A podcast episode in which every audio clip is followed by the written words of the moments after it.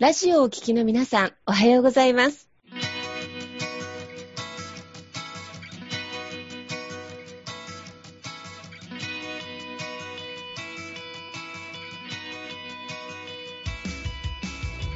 FM 那覇より毎週日曜日9時30分からお届けしております坂本典彦のラジオ経営塾が今日も始まりましたこの番組は20年間で1万人の起業家経営者を指導してきた坂本典彦先生があなたの経営に役立つヒントや最新の情報をお届けする番組です坂本典彦のラジオ経営塾今日も最後までお楽しみください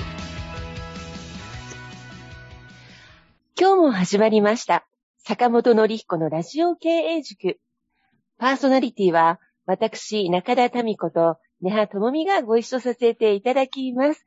はい。では、坂本先生、根葉さん、今日もどうぞよろしくお願いいたします。よろしくお願いいたします。今日はですね、あの、このラジオ局のある沖縄、地元からですね、素敵なあの女性のゲストをお迎えしております。えー、まずお迎えする前に少しだけご案内をさせてください。えー、女性のお金の専門家、田島めぐみさんです。えー、大手生命保険会社に、えー、9年間勤めた後、えーまあ、独立されてですね、今保険総合代理店の方にお勤めをされている彼女なんですが、え、実は、えファイナンシャルプランナーとして独立して働く女性と子供たちのお金の学びもサポートしていらっしゃいます。え、プランニングサロン虹色代表取締役でいらっしゃいます、田島めぐみさん。ようこそいらっしゃいました。よろしくお願いいたします。はい、はじめまして。今ご紹介上がりました。田島めぐみと申します。よろしくお願いします。はい、よろしくお願いいたします。坂本先生、今日実はゲストにお呼びした理由はいくつかあったんですけれども、はい、はい。まず、あの、お仕事をしながら新しい働き方でね、あの、実現されていらっしゃるということが一点。そして、えー、女性と子供たちのお金の教育に力を入れてるっていうね、社会貢献度も高いということでお招きをしております。で、今日は坂本先生とネハさんからその辺の等身大のですね、田島さんの 今までの歩み、がっつりお聞きしていただきたいと思います。よろしくお願いいたします。はい。よろしくお願いいたします。はい。ありがとうございます。では、まず、あの、田島さん、ぜひ、あの、自己紹介の方をちょっとお願いしたらなと思います。はい。緊張しますね。はい。はい。はい。えー、っとですね。中田さんとは、えー、っと、前職の、あの、保険会社の時にですね、一緒に仕事をさせてもらってまして、で、私は、えっと、保険外交員、えっと、中田さんは、えっと、営業所長っていう立場だったんですけれども、えっと、中田さんが、えっと、会社を退職されて、5年ぐらい前ですかね。はい。はい。でそれから、えっと、まあ、中田さん何やってるんだろう？まあ、全然連絡を取ってなかったんですけど。めちゃめちゃ身内ネタが出てきましたね、えっと、去年の6月に、この、ファイナンシャルプランナーとして、まあ、えっと、独立しまして、で、えっと、SNS とかも全くやってなかったんですけど、あの、Facebook も登録して、インスタも登録してってなった時に、中田さんがぴょこんって出てきたんですね。お友達かも。いい、世の中。いたーと思って。で、それでリクエストをし、えー、としてですね。で、そこから、あの、お互いちょっと投稿を、あの、ちらちら、あの、見て、いいねって押したり、あの、超いいねってされたりまあそんな感じだったんですけど。で、えっと、私が、まあ、ファイナンシャルプランナーとして、あの、女性のお金の専門家っていうことで、今、沖縄県の方で活動してるんですけど、その中で、あの、メディアの方にですね、えっと、沖縄タイムスの、えっと、記者さんから取材を受けまして、えー、新聞に、あの、掲載されたことがあってですね、で、それで中田さんが、すごい頑張ってるじゃないっていうことで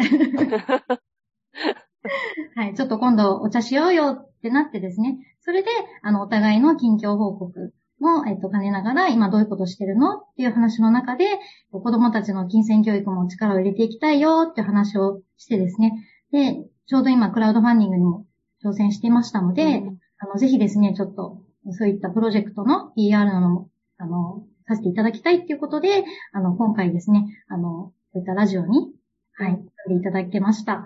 はい。で、こんな感じでいいですか？大丈夫です。話せてるかな？はい、はちゃめちゃな気がしますけど。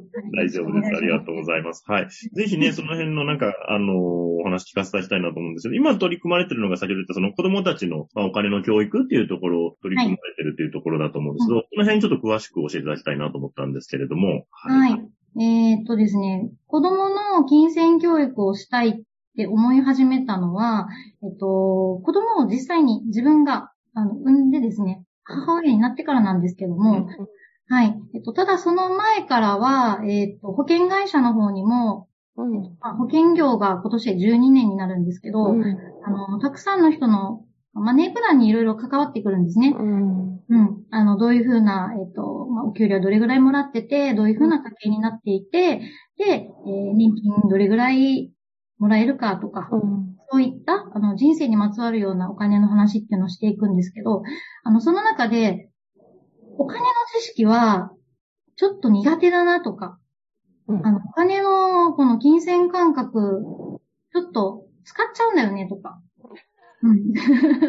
なんか物欲が、あの、結構強いんだよねっていう方とかもいらっしゃって、うん、で、私自身も、あの、まあ、こういった金融業に入るまでは、すごくあの、お金のことに関しても本当に無知で、で、社会のこととかも全然わからず、すごく知らなかったことで、もう、なんていうんですかね、知ってたら、ちょっとは、あの、なん、どうかなったかもしれないかなっていうことも知らなくって、ああ、失敗したってことが結構あったんですね。うん、で、それで、まあ実際、まあ自分の子供で、まあ、あの、母親だって、まあ親だったら誰しもやっぱ思うと思うんですけど、自分の子供にはお金苦労させたくない。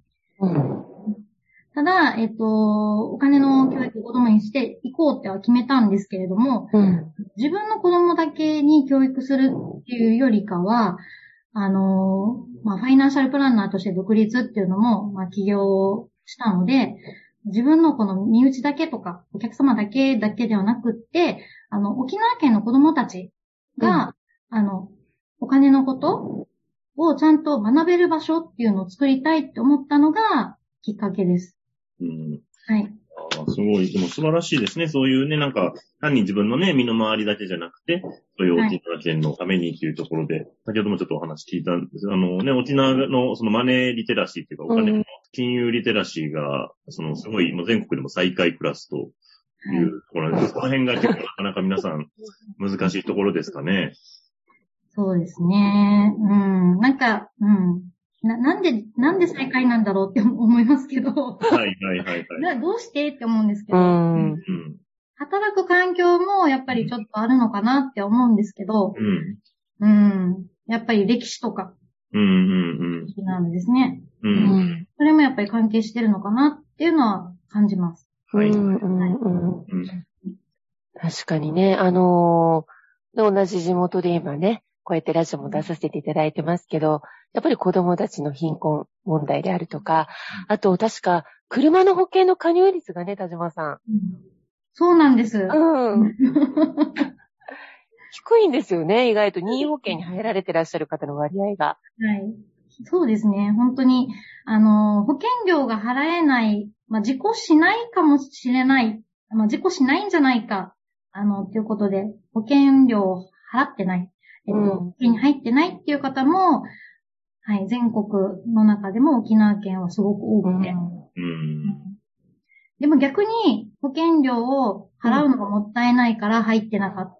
でも事故した時に、ものすごく、うん。が大きく降りかかってしまうってこともあるので、逆にそういう選択をしてしまって、まあ、逆にコストがかかってしまう。うん。うんでその辺もやっぱり、あの、お金の教育っていうのがすごく大事だな。うん。はい。うん、確かに。リスクマネジメントのね、やっぱプロでいらっしゃるから保険のね、あの、専業の方は。でもやっぱり子供のうちから学んでおくっていうことってやっぱり大きいっていうことなんですかね、そうすると。はい。うん。だと思います。はい。そうなんですか。ネハさん、今ね、ちょネハさんと田島さんで少しご年齢が近いかなって部分があるんですけれども、どうでしょう？なんか、女性や子供たちのね、金銭教育。うん、ね、そこに対して今ね、舵を取られてらっしゃるっていうことが。うん。いや、ほんと素晴らしいなと思っていて、やっぱ私自身もお金ってすごく無知で、やっぱり苦手なんですね。数字っていうだけでちょっと苦手っていうことで、最近やっと自分も起業に興味を持ってから学び始めたっていうのがあったので、もし起業に興味持ってなかったら、もしかしたら今も無知なまんまで過ごしてた可能性はすごく高いなって、なんかし知り始めた今だから、あ、知らないと怖いなって思うけど、知らないと、知らない世界だから、ちょっとなんかまあいいかなみたいに過ごしてしまうのが、やっぱりなんかそれが一番怖いのかなって子供もそうだし、そのまま大人になると、それが当たり前になっちゃうのが、やっぱ怖いなっていうのを、あの、身に染みて実感したっていうのがあります。うんうんいかがですか、田島さん、そのお話。実際の女性の等身大のね、お話ですけれども、実際ね、おあの、ママとか子供たちに関わりながら、あの、そのマネー教育をしていく中で変化があったなとかっていうことってありました、うん今まで。ああ、そうですね。えーっと、やっぱり女性って、あのー環境によって、この収入が変わりやすいんですよね。うん。やっぱり働く環境が、あの、どうしてもやっぱりキャリアを断念せざるを得ないとか、どうしてもやっぱり時短にしないといけない。子供の送り迎えとか。そういうのがやっぱり、女性、女性が結構そういうのが影響を受けやすいなと思っていて、うん。であの、実際にそういうことになってから初めて、うん。あもうちょっと貯金しとけばよかったとか、うもうちょっとん。なんか備えとけばよかった、ちゃんと考えておけばよかったって、その時になって初めてやっぱり分かるっていう方も結構いらっしゃると思うんですね。うん。うん。うん。なので、そういうなんか女性のお金の専門家っていうのを、えっと、掲げてやってるっていうのは、やっぱりあの、沖縄県の女性が結婚も早いんですよね。うん。比較的早いですね。うん。うん。で、えっと、子供ができて、じゃあ、うん、仕事辞めちゃおうかっていう、そういう同級生とかも結構いたので、うん。でもまあ、あの、なんとかね、やっぱりお互い助け助け合いながら生活してますよ。それでも楽しいよっていうのは全然ありなんですけど、うん。うん。でもなんか、やっぱ知ることで、この自立する力っていうのが養えるんじゃないかなって思っていて、うん。そういうマネー講座とかやってる時に、あの、ちょっとでも、あ、じゃあライフプラン立てるのって大事なんだね。うん。だからちょっと考えてみようかなっていう、まあ、女性も出てきたら、あ出てきて、えー、くれてるんじゃないかな？ね。はい。あの、確かに知ることから変わるって大きいかもしれないですね。ね。おっしゃる通りで。で、坂本先生もね、本来は金融のプロでいらっしゃるので、今のお話をお聞きになってみていかがですか？いいえね、なんかほんとすごい大事だなと思って。僕もね、もともとあの出身が銀行だったので、そのお金の教育っていうのは、あの、今もね、あの、僕も支えてる部分があるんですけれど、あの、非常に興味深いなと思って、あの、ぜひね、あの、田島さんが、あの、今企画されてる、その、子供祭りというね、子供の、まあ、お金の教育っていうところ、ここをちょっと、より、あの、もうちょっと詳しく聞かせてほしいなと思ったんですけれども、はい。はいそうですよね。はい子供祭り、子供祭りっていう感じで、はい。何それみたいな感じだと思うんですけど、は。はいい。あの、子供祭りっていうのは、えっ、と、子供たちが、あの、祭りの、えー出店するお店がありますよね。祭りの中で。この出店するお店を子供たちがプロデュースをして、うん。この、えっ、と、祭りで出てるお店、一つ一つが子供たちの会社になるんですね。うん。うん。で、これは物を売るのか、サービスを売るのか。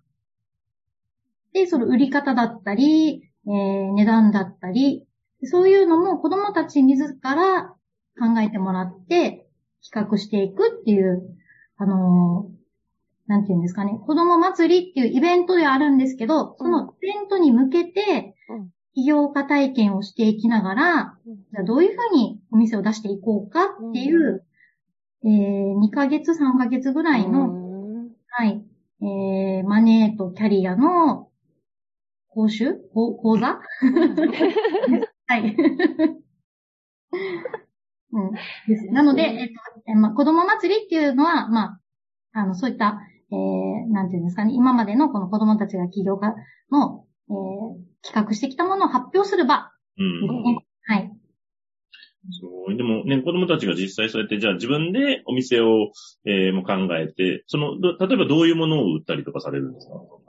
私の中では、ちょっとあんまりね、あの、なんていうんですかね、子供たちが、じゃあこのお店作りますってなった時に、あの、あんまりコストをかけてほしくないなっていうのが正直うんあって、で、コストかけたら、もちろんいいのはできるかもしれないんだけど、値段もその分やっぱりうん大きく販売しないといけないっていうのがあるから、赤字になっちゃったら、この最後のですね、祭りが終わった後に収支の勉強会っていうのも開くんですけど、えーすごい。は。い。その赤字になった時に、あ、赤字になっちゃったーっていうのが、うん。なるべくちょっと避けたいなっていうのがあるので、えっと、できればあんまり、その、お金をかけずにできるもの。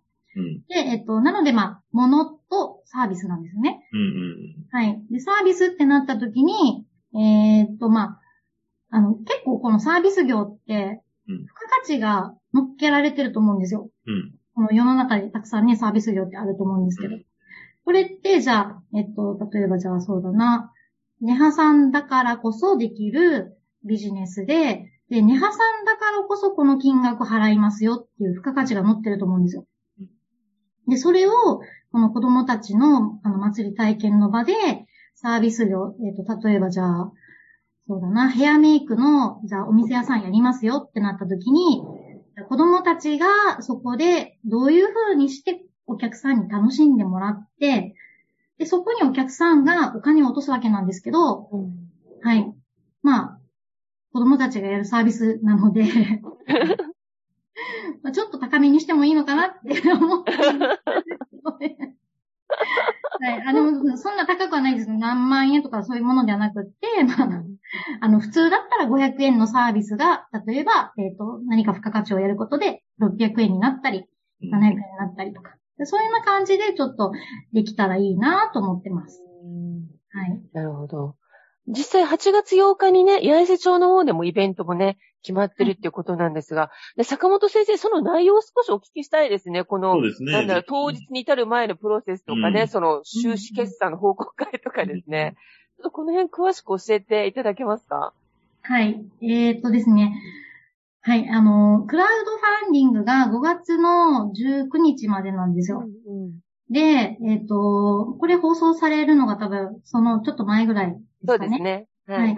なので、えっと、まあ、その時には、まあ、達成してるんじゃないかって思ってるんですけど、うんあの、6月にですね、あのこの起業家体験っていうのの講習が始まります。うん、6月に。はい。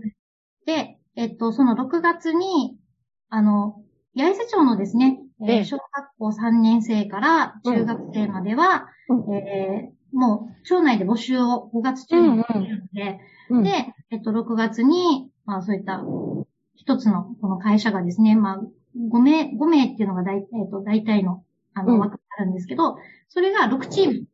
うん、うん、うん。うんうん。でこの6チームで、あの、講習っていうのを開きます。で、ただ、あの、市町村が、あの、八重瀬町も、いろいろ、遠かったり、近い学校もあったりバラバラな、うんあの、学校は学校のその地域のところで、まあ、講習をやるっていうようなイメージですね。うん、それが、まあ、6月からスタートして、うん、うん。えっと、全部ですですね、講習が、えっと、5回、5回あります5。回。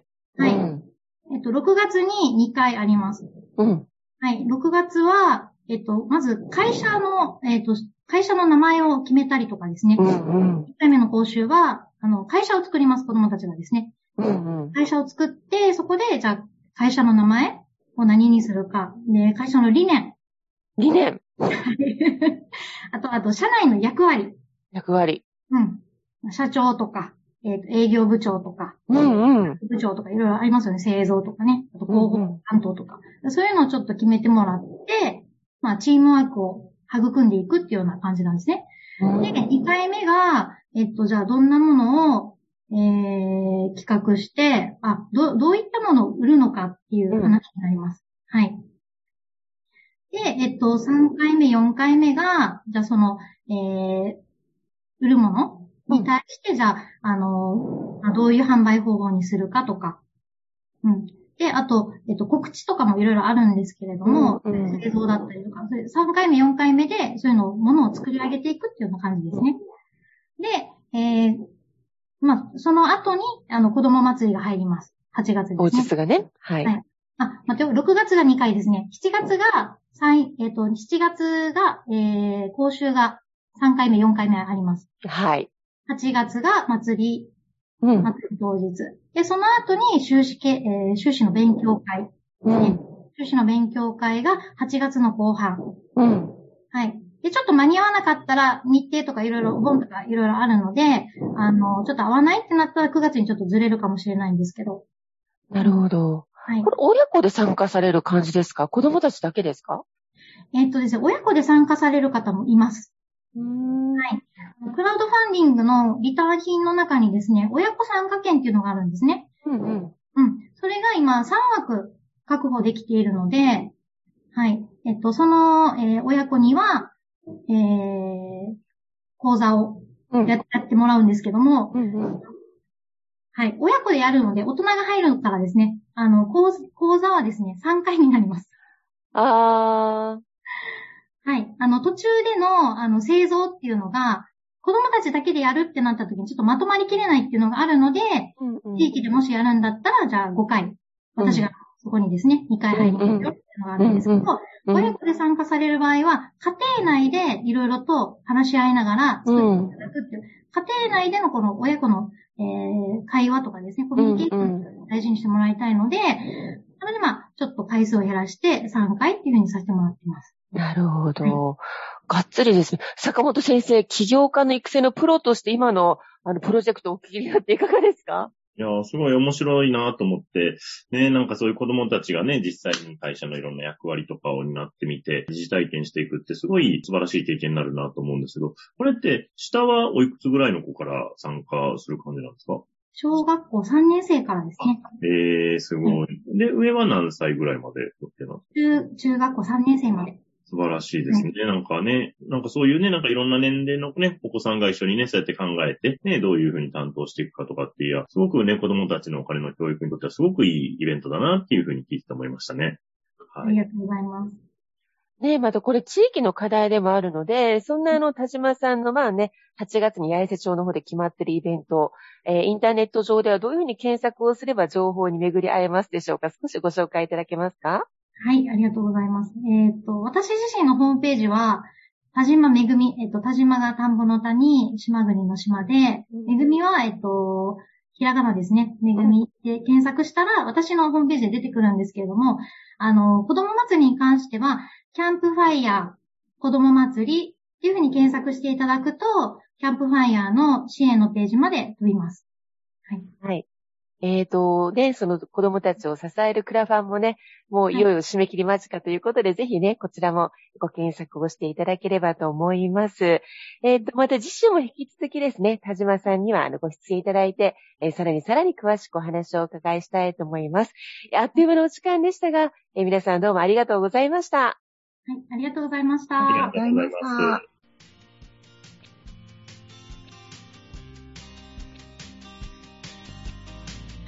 この番組では、起業や経営についてのご質問を募集しております。こんなことで悩んでいます。こんな場合はどうしたらいいの？などなどご質問がありましたら、ぜひ番組宛てに送ってくださいね。はい。えー質問の宛先は、立志財団のホームページより、お問い合わせの欄からご質問ください。えーその時には、えーラジオ経営塾についてとお書きください。また、ツイッターでも質問を受け付けております。ハッシュタグ、ラジオ経営塾をつけて投稿してくださいね。この番組は沖縄の起業家や経営者のビジネスの成功に役立つ内容をご紹介しております。また来週、日曜日9時30分より、ラジオ経営塾でお会いしましょう。皆様楽しい日曜日をお過ごしください。